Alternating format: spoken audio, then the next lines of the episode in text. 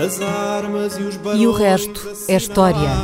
É apenas fumaça! Um incêndio que lavra ainda na zona do Chiado. faz um filho, falo do meu rosto. Ai, milho vermelho, grave do cor, fogo de amor. Quer transformar este país numa ditadura. Não, não. Com João Miguel Tavares e Rui Ramos. Olá, sejam bem-vindos a este episódio número 119 de E o Resto é História, com Rui Ramos e João Miguel Tavares. Foi há precisamente 100 anos, na noite de 19 para 20 de outubro de 1921, que ocorreu um dos mais impressionantes acontecimentos de violência política da história de Portugal. A chamada Noite Sangrenta, também conhecida como a Caminhonete Fantasma, quando um grupo de marinheiros e soldados da GNR e também civis, liderados pelo cabo marinheiro Abel Olímpio, conhecido por o Dente de Ouro, saltaram para uma caminhoneta da administração militar e percorreram Lisboa em busca de altas figuras do regime republicano. No fim dessa noite haviam sido assassinados o chefe de governo António Granjo, que se demitira nessa manhã, dois dos grandes heróis do 5 de outubro de 1910, Machado Santos e José Carlos da Maia, e ainda os oficiais Freitas da Silva e Botelho Vasconcelos, mais o motorista Carlos Gentil, que se terá tentado opor aos assassinatos. Isto foi uma brutalidade que marcaria para sempre a Primeira República e que deu origem a duas questões que nos foram enviadas pelo ouvinte Francisco Feijó Delgado, que pede especificamente, Rui, para tu falares do papel de Cunha Leal, ele que sendo adversário político de António Granjo, tentou nessa noite protegê-lo e acabou baleado no pescoço, e outra pergunta enviada pelo ouvinte José Solano de Almeida, que lembra que a Noite Sangrenta foi um acontecimento que traumatizou politicamente uma geração inteira, acrescentando esta pertinente observação, e cito, Interrogo-me por vezes se o episódio da Noite Sangrenta não terá também contribuído para a aversão que Salazar tinha pela democracia, já que na altura era deputado e o regime da Primeira República tinha fama de ser democrático. Apesar de tudo o que li até agora, nunca consegui encontrar a peça-chave que me ajuda a completar este puzzle. Portanto, o ouvinte José Solano de Almeida, espero que sejas tu oferecer-lhe uh, essa peça-chave, Rui. Bom, e isto é capaz de demorar algum tempo a explicar, é, uma, é, um, é um episódio fascinante e quase cinematográfico, como se viu pela descrição, e talvez seja útil começares por nos dizer, de qualquer forma, que Portugal era este em outubro de 1921 para justificar também a explosão de violência. Bem, vamos lá tentar então encontrar uma chave e para isso, como é costume em história, uh, temos de recuar no tempo. Nomeadamente voltar 11 anos atrás, a 1910, à proclamação da República de Machado Santos, na Rotunda, atual Praça Marquês de Pombal, uh, e o José Carlos da Maia, que era um oficial da Marinha, nos barcos de guerra que estavam no Tejo, uh, foram os principais heróis do, do 5 de outubro, da proclamação da República. E dois dos mortos dessa noite sangrenta. E dois dos mortos da noite sangrenta, 19 de outubro de 1921. O ponto pelo qual podemos começar é, é este. A República, meses depois de ser implantada em 1910, não era nada daquilo que Machado Santos e José Carlos da Maia uh, tinham desejado.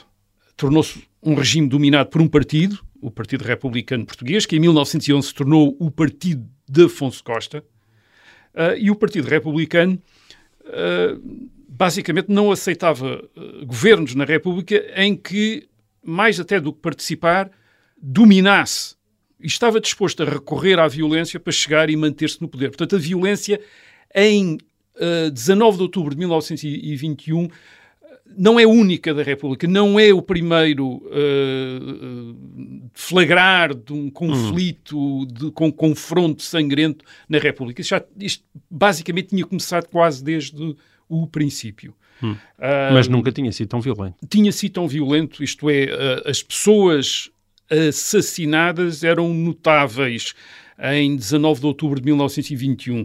A quantidade de pessoas mortas tinha sido muito maior em 1915, em 1917, isto é, uhum. em confrontos, em confrontos. Portanto, 19 de outubro de 1921 impressiona pelos por quem foi o alvo da violência. Hum. A violência em si era, tinha sido E pelo método, não é? E o método. A tal uh, caminhoneta fantasma.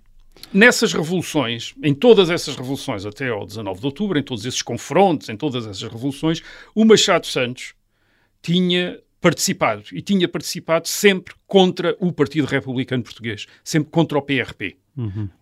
Na altura também conhecido por Partido Democrático, porque o grupo parlamentar do PRP no Parlamento era conhecido como Partido Democrático. Uh, tinha-o combatido em 1911, tinha-o combatido em 1915, uh, o Machado Santos tinha estado na imprensa, no Parlamento, na rua, à frente de tropas, isto é, ele tinha sido um ativista constante da resistência ao domínio da República por um partido. Portanto, nós temos o fundador da República que tinha sido um opositor dos governos da República, na medida em que os governos da República correspondiam a este domínio do partido de Afonso uh, uhum. uh, Costa. Não era a primeira vez que, que Machado Santos estava em perigo. Em 1915, no dia 14 de maio, tinha havido um golpe, de, uma insurreição em Lisboa, uh, contra um governo nomeado pelo presidente uh, Manuel da Riaga e que não correspondia, obviamente, a um governo do PRP. O PRP não aceitava governos que não dominasse e, portanto, organizou uma insurreição, uma, organização, uma insurreição de marinheiros, uh, GNR, militares e civis, exatamente como o 19, uhum. do, o 19 de outubro de 1921. E Machado Santos resistiu, foi preso, foi levado para um barco de guerra, o Adamastor, e estava convencido que ia ser fuzilado. Uhum. E quando chega ao barco de guerra, uh, ele descreve isso no livro que, de memórias que escreveu sobre uh, a sua participação, enfim, a sua, a sua experiência na República nos primeiros uh, quatro ou cinco anos, publicado um livro publicado em 1916. ele diz que quando chegou ao barco de guerra, que era o Adamastor, vai encontrar umas 20 praças da Marinha, enfim, como o tal o, a Bela Olímpio, todos armados a quererem fuzilá-lo, a dizerem por causa desse homem é que nós tivemos um ferido, etc. E ele tem de ser protegido pelos oficiais, mas ele fica convencido que podia ter sido fuzilado em uh, 1915. O, o, PRP, como é, que o, como é que o PRP, este o partido liderado por Afonso Costa, mantém esta dominância? Bem, uh, ele tem uma base que é uma base de gente armada, uma espécie de gangues uh, civis armados, os chamados voluntários uh, civis da, da República, e depois tem uma base nas Forças Armadas, sobretudo na Marinha, e a Marinha está muito em Lisboa, tem os barcos uh, de guerra estão no Tejo, tem o quartel-general, tem o arsenal da Marinha, uh, e não só em Lisboa, mas muito perto dos centros de poder da Baixa. O arsenal é ao pé da, do, do Terreiro do Passo, ao pé da Câmara Municipal, dá acesso ali à Baixa. Uhum. e depois tem também uma base na Guarda Nacional Republicana, na GNR, na Guarda Republicana. e isto permite ao PRP fazer desta Primeira República, uh, implantada em 1910, um, um regime sem alternância. Uh, os republicanos não eram todos do PRP, havia uma chamada direita republicana, os republicanos mais conservadores, uma vez que o PRP segue uma linha de extrema, enfim, de esquerda, uh, alguns lados mais radical, outros menos, mas uma linha de esquerda, portanto há uma direita republicana, que se identifica com o regime, que é de antigos líderes republicanos de antes de 1910, mas que não seguem aquela linha de confronto com a Igreja Católica, hum. de perseguição a quem não é membro do Partido Republicano, uh, que era característica do, uh, do uh, eh, PRP, mas essa oposição de direita não tem direito de governar, não tem direito, sobretudo, de governar sozinha. O PRP às vezes aceita coligações, mas não aceita que governe sozinha. E mais, sistematicamente o PRP acusa de monárquico quem se lhe opõe, quem se opõe ao PRP. Portanto, alguém que se opunha ao PRP era acusado imediatamente de monárquico. Certo. E aí já, estão, já estamos a perceber a confusão que fazia para Afonso Costa e os seus seguidores a oposição que lhes fazia Machado Santos e José Carlos da Maia. É que era difícil acusá-los de monárquicos. Eles tinham sido os fundadores da República. Uh, sem eles não tinha havido República em hum. 5 de outubro de 1910. E, portanto, eles tinham uma especial raiva, porque eles desmontavam a principal argumento dos afoncistas, dos partidários de Afonso Costa, contra as oposições, que era serem monárquicos e estarem ao serviço uhum. monárquicos, e depois aparecia Machado Santos. E bem, e isso tinha sido fundamental em 1917, 18, porque em 1917, no contexto da Primeira Guerra Mundial, o governo de Afonso Costa entra em colapso, é derrubado por Sidónio Pais. Sidónio Pais é a mais séria tentativa de construir uma república que não seja dominada pelo PRP, É uma, eh, uma república sem o Partido Republicano, basicamente. Eh, uma república aberta a toda a gente, aos católicos, aos monárquicos, a outros republicanos. E imediatamente o PRP contra Sidónio Pais, que aliás tinha sido membro do, do, dos primeiros governos republicanos, uh, a acusação é que Sidónio Pais está a preparar a restauração da monarquia. Uhum. E um, o Sidónio Pais diz que não, que quer apenas regressar ao 5 de outubro e fazer uh, da República aquilo que estava previsto que a República fosse, uma República para todos os portugueses, como ele explica. E de, um dos argumentos, ou um dos elementos que Sidónio Pais pode usar para dizer que essa é a sua intenção, é o facto de estar acompanhado nesse novo governo, em 1917-18, por quem? Por Machado Santos e por José Carlos da Maia.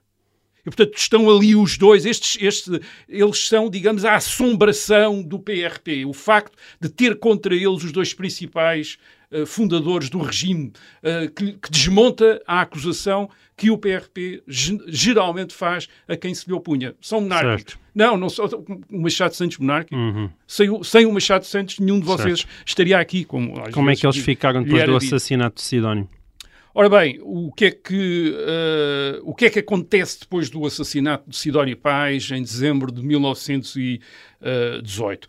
Uh, enfim, há uma tentativa de restauração da monarquia em janeiro de 1919 que falha o, e vem, regressam os uh, velhos partidos republicanos, incluindo o PRP. Mas o PRP que regressa, os líderes do PRP que regressam, aprenderam alguma coisa isto é, uhum. aprenderam que este confronto com o país, que este sectarismo, que esta recusa de dar oportunidades uh, a outros republicanos de governar, os tinham levado àquele beco sem saída em que tinham estado em 1917 e que, e que os tinha isolado e permitido que Sidónio Pais os derrubasse. E, portanto, uhum. tinham aprendido alguma coisa.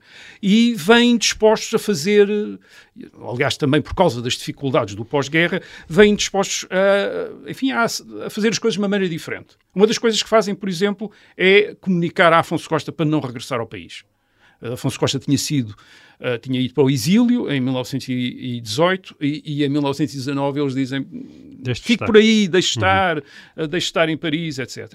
E depois também aceitaram que, enfim, não, não dominariam tudo. Por exemplo, ajudaram uh, a eleição do António José de Almeida. O António José de Almeida era um dos líderes da direita republicana, eles ajudaram-no a ser eleito como presidente da República. Portanto, deram a presidência da República a um dos líderes da direita republicana uhum. e com poderes acrescidos. Eh, o, o, presidente da República podia passar, eh, antes não, não podia dissolver uh, uh, o Congresso da República, agora pode. Uhum. Uh, portanto, pode dissolver o Congresso da República, embora tendo de ouvir uma comissão parlamentar, o que limitava um pouco, mas enfim, mas pode. Certo. E o António José de Almeida, obviamente, começa a tentar uh, nomear governos de direita republicana e, aparentemente, uh, uma parte dos líderes do Partido Republicano estão dispostos a aceitar isso. Agora, o que acontece aqui é que nem toda a gente no PRP segue esta linha de concessões, de, de, de, de mudança que alguns dos líderes do PRP estavam disponíveis Sim. para seguir. Até em compromissos também com a Igreja Católica. É? Exatamente, esta tentativa uhum. de, tal, que tinha sido iniciada por Sidónio Paz de,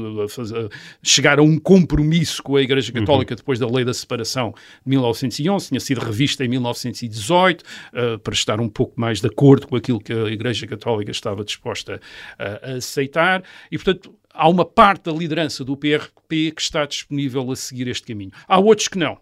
E esses, esses outros que não são alguns líderes do PRP, mas são, sobretudo, os militantes do PRP e os mais ativistas, isto é, aqueles que faziam parte daqueles grupos de uh, gente armada de Lisboa, aqueles que estavam nas Forças Armadas, quer dizer, aquela gente que estava habituada a vir para a rua, a confrontar-se desde Sim. 1910, 1912, a andar à pancada com os seus adversários. Essa, essa, gente, essa gente que se tinha habituado a, a dominar em Lisboa através da. De da força, hum. geralmente reuniam-se nos cafés da Estás Baixa. Estás quase a falar umas quase milícias, não é? Sim, uma espécie de gangues, ou de milícias, Sim. de gente armada, eram todos conhecidos, mais ou menos, o, o Ferraz das Barbas, o João das Bombas, tinham estes nomes assim, uh, gente já com cadastros, uh, prisões, de, muitos. Uh, essa gente não estava absolutamente nada interessada uhum. em...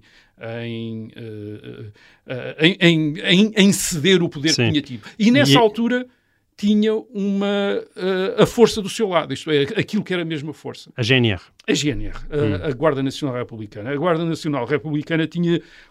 Em 1919, eu falei desta tentativa de restauração da monarquia. Esta tentativa de restauração da monarquia, uh, sobretudo no Norte, no Porto, tinha sido promovida por comandos do Exército, por oficiais do Exército, coronéis, majores e por aí fora. Uh, ora bem, os governos republicanos, desde 1919, depois disto, para se defenderem, tenderam a contrabalançar o exército com o reforço da GNR. A GNR, onde eles tinham mais confiança, uhum.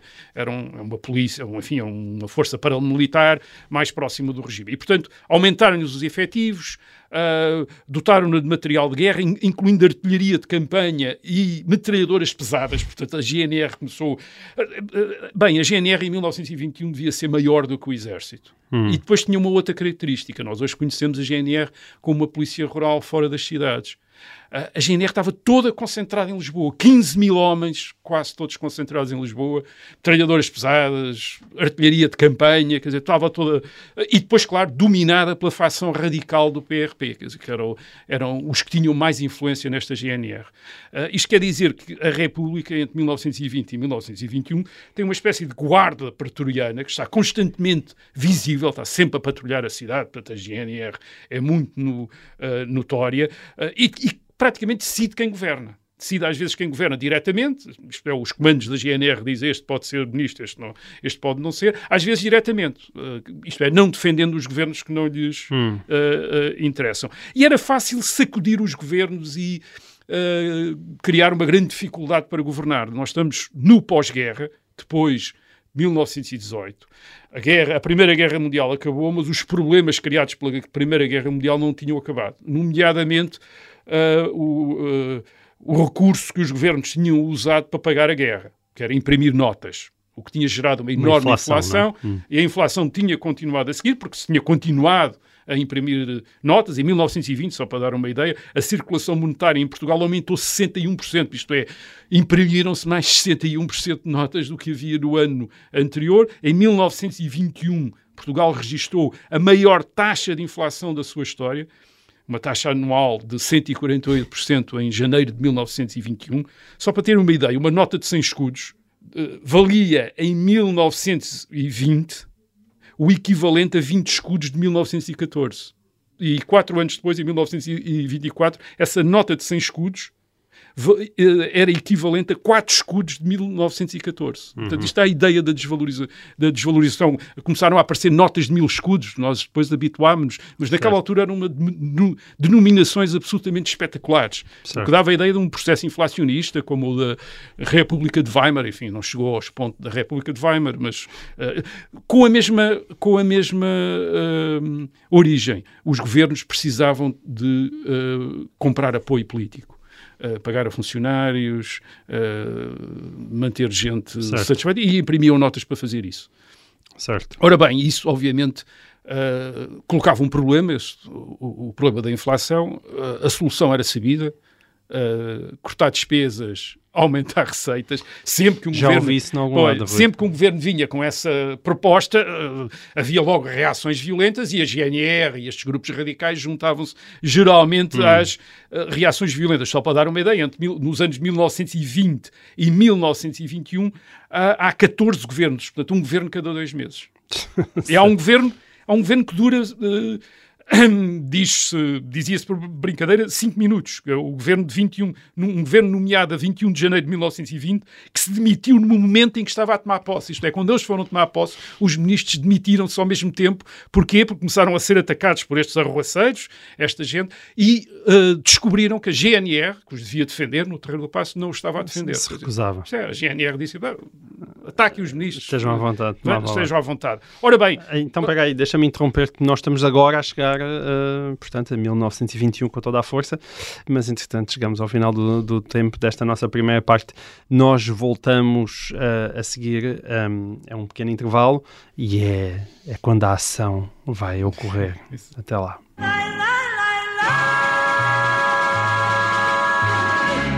Olá, sejam bem-vindos a esta segunda parte de O Resto é História e estávamos, imagina a música de Hollywood, tan, tan, tan, tan, está quase a chegar à ação propriamente dita. Portanto, estamos aqui no verão de 1920, o verão quente de 1921. Verão de 1921, verão bem quente. Bem, o que é que acontece no verão de 1921? O Ant- António José de Almeida, Presidente da República, nomeia dois governos da direita, da direita republicana, o, o então chamado Partido Liberal. Uh, um dos governos é chefiado por Tomé de Barros Queiroz, em maio, e depois o outro é por uh, António Granjo, em agosto. Um, e é o, é o governo de Barros Queiroz que organiza eleições em uh, 10 de julho de 1921 e essas eleições uh, são as primeiras a que o PRP concorrendo não ganha. Portanto, isto dá a ideia do domínio que o Partido Republicano exercia sobre a política da Uhum. República. Estas são as primeiras e, aliás, as únicas eleições que eles não eh, ganham. Ganharam. Porquê? Porque não estão no governo.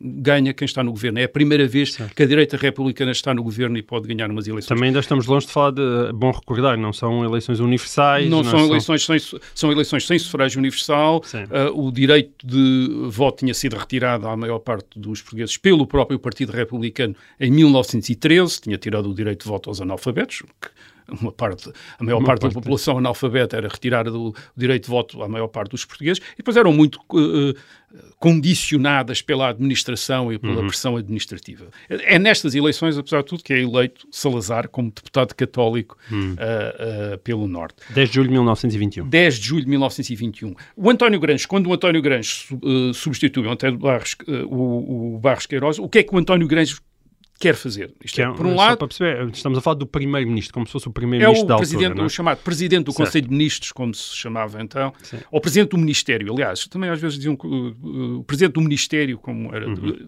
É o primeiro-ministro, é o chefe do governo. Certo. O António Granjo é que quer fazer?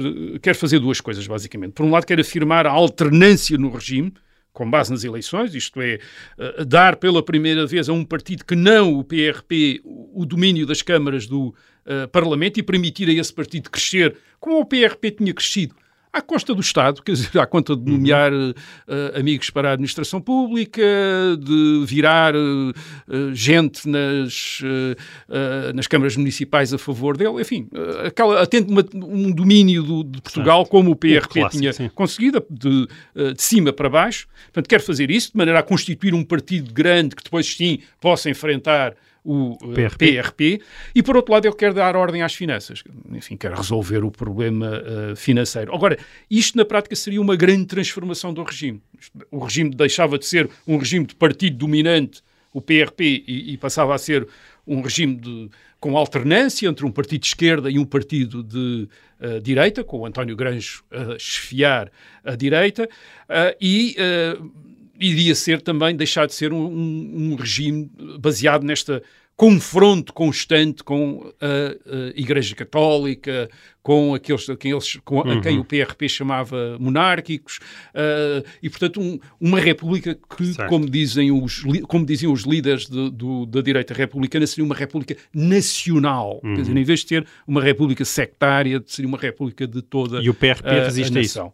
Há uma parte da liderança do PRP que aceita, há uma parte dos líderes do PRP que estão a aceitar. Agora, eh, como disse há pouco, eh, os militantes de base do PRP, aqueles civis e militares, ativistas, esses não aceitam de maneira nenhuma. E estão mesmo, e percebem que estão numa fase extraordinariamente perigosa. Isto é, se eles deixam António Grandes continuar a governar, é provável que o poder lhe escape uh, para sempre. E, portanto, fazem uh, bandeira da reimposição na sua versão original da lei da separação da Igreja e do Estado. Isto é uma nova perseguição à, à Igreja. Tentam estabelecer relações com anarquistas e socialistas, fazer uma espécie de frente. Atenção que a relação desta esquerda republicana com anarquistas e socialistas, tinha sido, e sobretudo com anarquistas, tinha sido sempre péssima. Tinha sido sempre grande confronto. Agora tentam trazê-los para uma espécie de frente de, uh, de esquerda contra uma república supostamente burguesa e tolerante da, uh, da,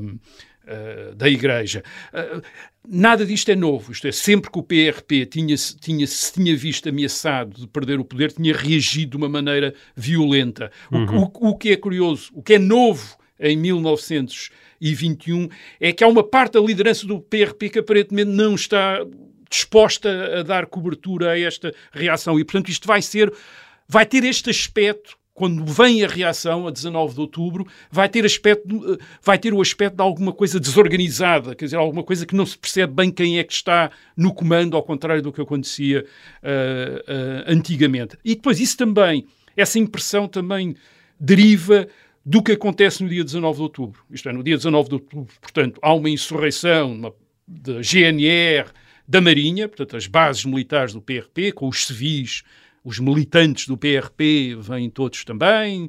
Uh, a demonstração de força leva imediatamente o António Grange a demitir-se. O António Grange percebe que não tem meios uh, para resistir a esta insurreição em Lisboa. Ele, por volta do. A meio do dia, por volta das duas da tarde, já, ele tinha-se refugiado no quartel do Carmo, uh, demite-se, isto é, e vai para casa. Agora, aqui depois as coisas começam a correr mal. O Presidente da República, António José de Almeida, decide fazer fim-capé e recusa-se a nomear o chefe que aparece da revolta, que é um, um coronel, o Manuel Maria Coelho, que tinha sido um dos heróis do 31 de janeiro de 1891, é um homem já de 60 e tal anos, e que tinha sido nitidamente Uh, foram buscá-lo nitidamente para, para, enfim, para ser a cabeça daquilo, quer dizer, uhum. para ser a cabeça daquela coisa. E o António José Almeida diz, não no meio. E, e, curiosamente, estes radicais estão disponíveis para fazer todas as rupturas, mas depois querem ser legalmente empossados, quer dizer, eles criam um governo legal e o Presidente da República é que os pode nomear. Eles querem ser nomeados. Não querem ter também de derrubar o Presidente da República. Certo. Querem ser nomeados. E como o Presidente da República não nomeia, começa a correr o rumor que afinal a revolução pode ter falhado. Nessa tarde e nessa noite, 19 de outubro, começa a correr esse rumor. Bem, isto afinal, o António José Almeida está a resistir, uh, provavelmente tem outras ideias, está a organizar uma resistência, vai recorrer a outras forças, vai chamar o exército, qualquer coisa assim. E, e há este momento em que, muito provavelmente, estas bases radicais, esses militantes radicais, dizem bem, então vamos fazer o nosso ajuste de contas, isto é, não vamos deixar escapar esta oportunidade. E estes militantes que já tinham começado a desconfiar de uma parte da liderança do PRP, que eles uhum. achavam que estava feita com, esta, uh, para, com este projeto de uma república completamente diferente daquela que eles tinham tido até então. E que agora vê esta resistência do Presidente da República e provavelmente uma espécie de uh, fracasso do golpe que tinham, uh, porque aparentemente os seus líderes não são capazes então de derrubar o Presidente da República e fazer, e, e fazer uma revolução completa, total. Isto é, querem manter uma Sim. certa continuidade. Portanto, eles começam a sentir isto e, e enfim, vão, vão ajustar contas. Mas quando tu falas o eles, é mesmo um eles indefinido? Não. Ou quando... existem faces, líderes, não, quando... caras? Não, quando, quando, quando se fala do eles, é mesmo aquela gente toda que está naqueles grupos, que é conhecida. Sim. Uh, que naquela altura de... já não tinham chefes uh, claros. Uh, que naquela altura tinham deixado de confiar nos líderes do partido uh, nos líderes do Partido Sim. Republicano, eles tinham deixado de confiar neles. Eles estavam desconfiados que eles estavam dispostos a fazer concessões, uhum. a entender-se com a direita uh, para um regime, uhum. uh, para aquele tipo de regime que a direita queria e que não, e era, e que não era obviamente aquela que eles queriam. E, e esta, a maneira como a violência se concentra no primeiro-ministro António Granjo que representa essa mudança, essa viragem à direita da República. Uhum.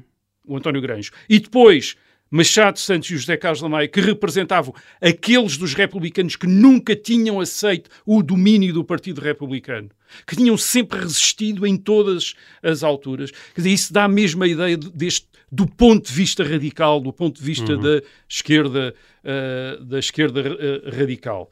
Uh, os alvos, os alvos que eles estão a escolher são aqueles que historicamente fazem sentido para eles, isto é, são os seus opositores, aqueles que puseram o regime que eles queriam em causa hum. e em perigo.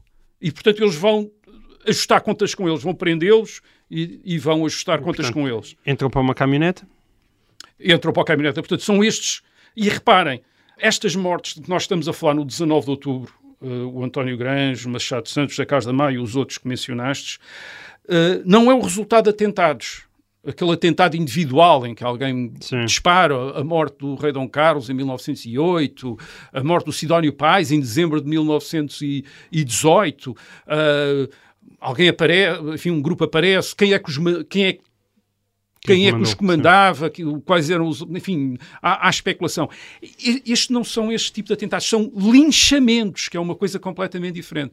O António Granjo, o Machado Santos, o, o José Carlos da Maia são mortos em público o António Granjo perante dezenas ou centenas de pessoas no arsenal da Marinha. Isto é, é linchado, tal como o José Carlos da Maia é linchado, e o Machado Santos não chega a- a- ao, ao- arsenal da Marinha porque a, a caminhonete avaria ali ao pé do largo do, do intendente e ele é assassinado ali. Mas quer dizer, isto trata-se de linchamentos. Uh, É esta gente toda, estes militantes, coisas que, que ajustam contas com aqueles que eles veem como os uh, uh, seus inimigos. Isto é importante porque depois vão correr uh, versões delirantes, uh, bem, como estes eram os fundadores da República, então devem ter sido os monárquicos por vingança que os mandaram matar. Uhum. Uh, bem, é ridículo. Quer dizer, o, o, o- então teríamos de pensar que os monárquicos comandavam os militantes todos do PRP em Lisboa, porque esta gente é, é- estes, eh, estas vítimas são feitas em público. Isto é, não é um,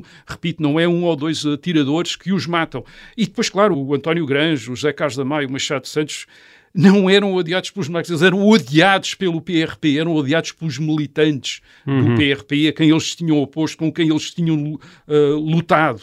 E, portanto, eh, aquilo que temos aqui é este ajustar, é, é, digamos, o culminar destes 10 anos de lutas políticas dentro da República, pelo poder, à volta do domínio do Partido Republicano. Em 1921 é um dos momentos, este outubro de 1921, é um dos momentos em que o Partido Republicano pode perder o poder e a República mudar, tornar-se outra coisa, e os militantes, os ativistas, os homens armados na Marinha, no, na GNR, nos grupos armados civis, resolvem, digamos, impedir isso, liquidando aqueles que eles a eles lhes parece que são aqueles que estão a tentar protagonizar ou que podem protagonizar essa, eh, esse, esse, esse processo de, de, eh, eh, transformação. Ahm, isto teve um efeito terrível, quer dizer, isto teve um efeito terrível. Ahm, primeiro destruiu o próprio, os assassinatos, quer dizer, o dia seguinte, 20, 21 de outubro, quando se- há um choque, há- apesar de tudo há um choque, quer dizer, por, por causa de quem tinha sido assassinado.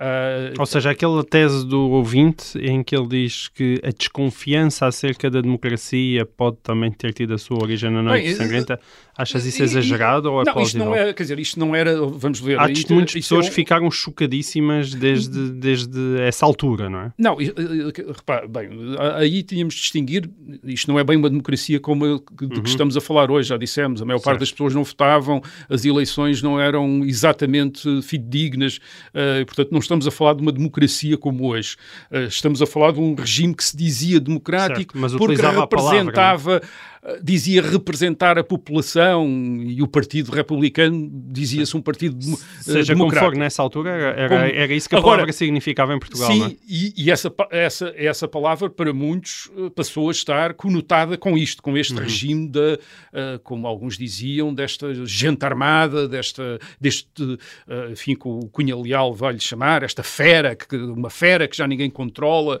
e que parece comer os seus próprios eh, líder, os seus próprios líderes. Mas o, o primeiro efeito disto eh, é destruir o próprio eh, governo eh, radical, o, o próprio governo outubrista do eh, Manuel Maria Coelho. Porque António José Almeida, o Presidente da República, perante até as notícias do que é que se está a passar, ele, ele em determinado momento julgou que ia também ser uma das vítimas desta caminhoneta fantasma. Uh, ele, está convencido e provavelmente era, estava, uh, havia, uh, havia, houve talvez a possibilidade de o ser. Mas ele, em determinada, em determinada altura, dizem-lhe: bem, isto só acaba se o senhor nomear o Manuel Maria Coelho como uh, chefe do governo. E depois ele, como chefe do governo, mandará os seus seguidores acalmar-se. E ele nomeia o Manuel Maria Coelho como chefe do governo. Só que os próprios ministros que deviam tomar posse recusam-se a tomar posse. Isto é, ninguém quer fazer parte daquele governo. Ninguém quer fazer parte daquela, de uma situação que começou desta, uh, desta maneira. Porque eu estava a dizer, a violência vinha de trás. Mas a violência atrás tinha, tinha havido momentos de violência, que era o momento do confronto, fazia-se um golpe de Estado, tentava-se tomar o poder, havia uma resistência da parte das forças governamentais, havia um choque, disparos, enfim, no meio daquilo havia um ajuste de contas. Repare, isto aqui é uma coisa diferente. Há um golpe, não há resistência, não há, não há resistência. O, governo de António Grange não consegue oferecer resistência ao golpe destes uh, radicais em 19 de outubro. O António Grange demite-se.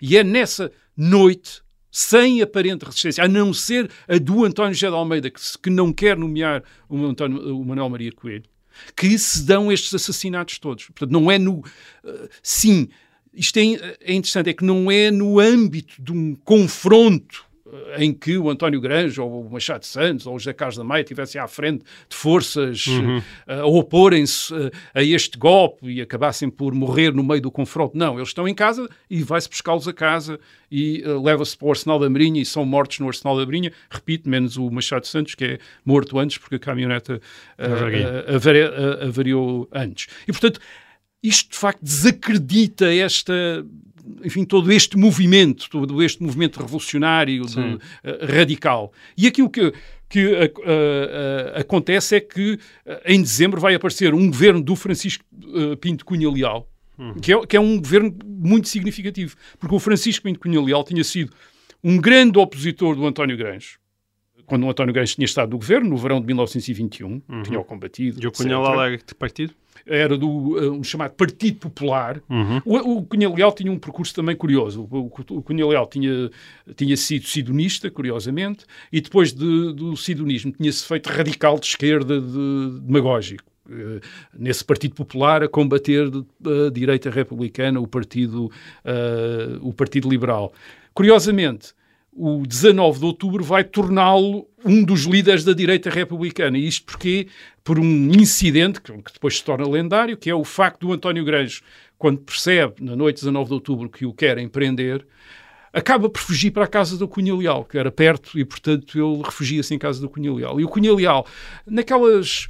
Porque esta gente combatia-se uns aos outros, mas ao mesmo tempo conheciam-se, quer dizer, eram pessoas que se conheciam uns aos outros. E, portanto, ele, ele quer proteger o António Granjo. Uhum. Uh, Proteger fisicamente. proteger fisicamente, quer certo. dizer, quer protegê-lo, não quer que ele não. Eh, eles vêm tentar, quando vem a caminhoneta com os marinheiros prendê-lo, ele primeiro tenta evitar que o levem e depois diz: bem, se o querem levar, então eu vou também e quando chega ao Arsenal da Marinha e percebe que o vão matar, tenta-se pôr à frente dele, tenta evitar que o mate e acaba por ele próprio por ser ferido. Isto é levar um tiro. Isto obviamente faz dele um herói uhum. uh, nacional. Isto é alguém que tentou proteger o seu adversário político uh, com um risco e, e, ele aproveita o Cunha Leal, que era um indivíduo extremamente hábil e com muitos recursos de eloquência, uh, aproveita para mudar de campo, quer dizer, e passar para o outro lado ou voltar ao campo em que já tinha estado ante, anteriormente.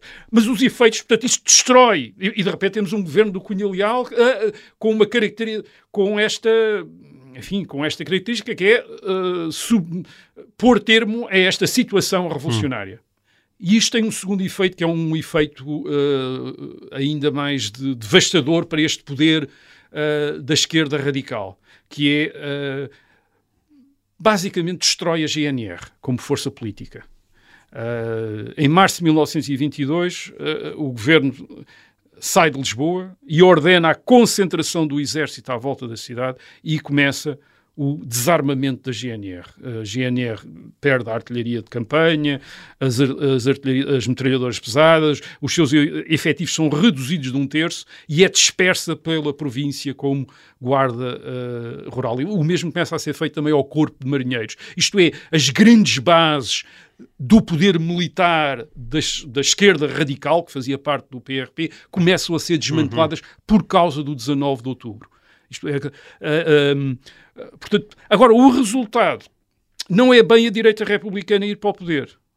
Isto é, o 19 de outubro também tem a lição que é se a direita, quando a direita republicana tenta governar sozinha, tem estas reações tremendas. E, portanto, também não vale a pena provocá-la. Então, o que temos é aquela parte do PRP que estava disponível para fazer um, concessões, torna-se ela a, a, a, a, líder, a protagonista de uma tentativa de transformação da República. Hum. Isso faz-se com um líder do PRP, que é o António Maria da Silva, a partir de fevereiro de 1922. Ele vai estar quase dois anos no governo, é um governo muito longo, com o António José de Almeida como Presidente da República.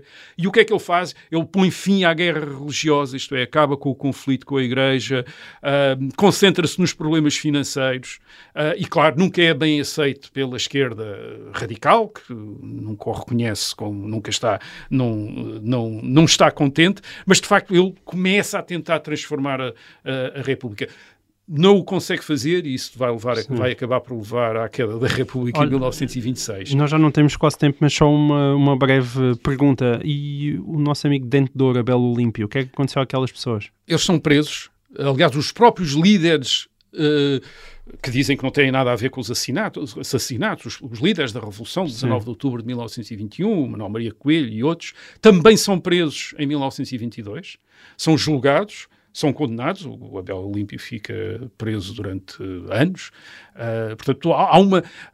Isto é, os governos republicanos que vêm a seguir tentam mesmo julgar, uh, julgar estes responsáveis pela hum. Revolução de 19 de outubro de 1921. Portanto, o, o que o 19 de outubro de 1921, a Noite Sangrenta, acaba por fazer é, de facto, desmantelar o poder que a esquerda uhum. radical tinha e tinha tido até então uh, na República, através de, de, de enfim, da, de, invocação desta noite sangrenta, isto é, destes assassinatos, destes ajustes de contas. Muito bem, foi há 100 anos então e nós cá estaremos outra vez para a semana. Até lá.